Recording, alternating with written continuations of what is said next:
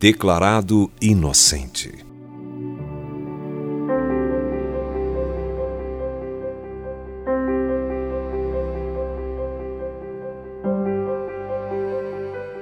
No tribunal do céu, Jesus, o advogado, faz sua impressionante declaração.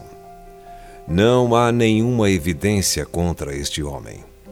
Então, o trono de justiça torna-se o trono da graça. Satanás, o acusador, se retira furioso, perplexo. O juiz chama o réu e lhe entrega um documento chamado a Nova Aliança. Ele o abre e vê que ali contém os selos vermelhos do sangue aspergido de Jesus. É um perdão real, declarando: Este tribunal não encontrou provas e, portanto, não existe nenhum caso contra você. Agora, pois, já nenhuma condenação há para os que estão em Cristo Jesus, diz Romanos capítulo 8, verso 1. O juiz o assinou dizendo em Hebreus 10, 17: Também de nenhum modo me lembrarei dos seus pecados e das suas iniquidades. O prisioneiro está livre, justificado pela graça.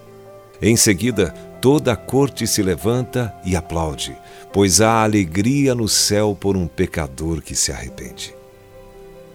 Quando somos justificados pela graça, Deus, o juiz, quer que saibamos disso. Aqueles que esperam o dia do juízo para descobrir se são salvos ou condenados não entendem nada de salvação.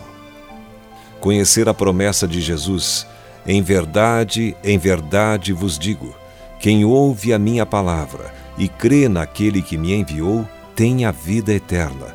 Não entra em juízo, mas passou da morte para a vida. João capítulo 5, verso 24. É parte da salvação. Quando você aceita a salvação, ele retira o medo do seu coração. A palavra juízo nessa passagem é a palavra grega crisis, que deu origem à palavra crise. Podemos dizer que um cristão nascido de novo nunca vai conhecer um tempo de crise como esse, de estar de pé no julgamento, esperando para descobrir se está salvo ou perdido. Ele sabe que a questão já foi resolvida no Calvário. Tomai, pois, irmãos, conhecimento de que se vos anuncia a remissão de pecados por intermédio deste, e por meio dele todo o que crê é justificado de todas as coisas das quais vós não pudestes ser justificados pela lei de Moisés. Atos capítulo 13, versos 38 e 39.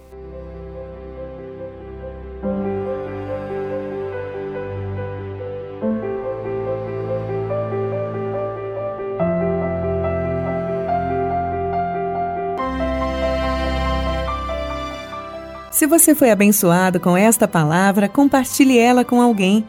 Esta devocional foi extraída do livro Devocionais de Fogo, do evangelista Reinhard Bonk, fundador da Cefam, Cristo para Todas as Nações. Para conhecer mais sobre a Cefam e seus inúmeros projetos evangelísticos no Brasil e no mundo, basta acessar cfan.org.br ou baixar o aplicativo Cefam Brasil nas plataformas Google Play e Apple Store.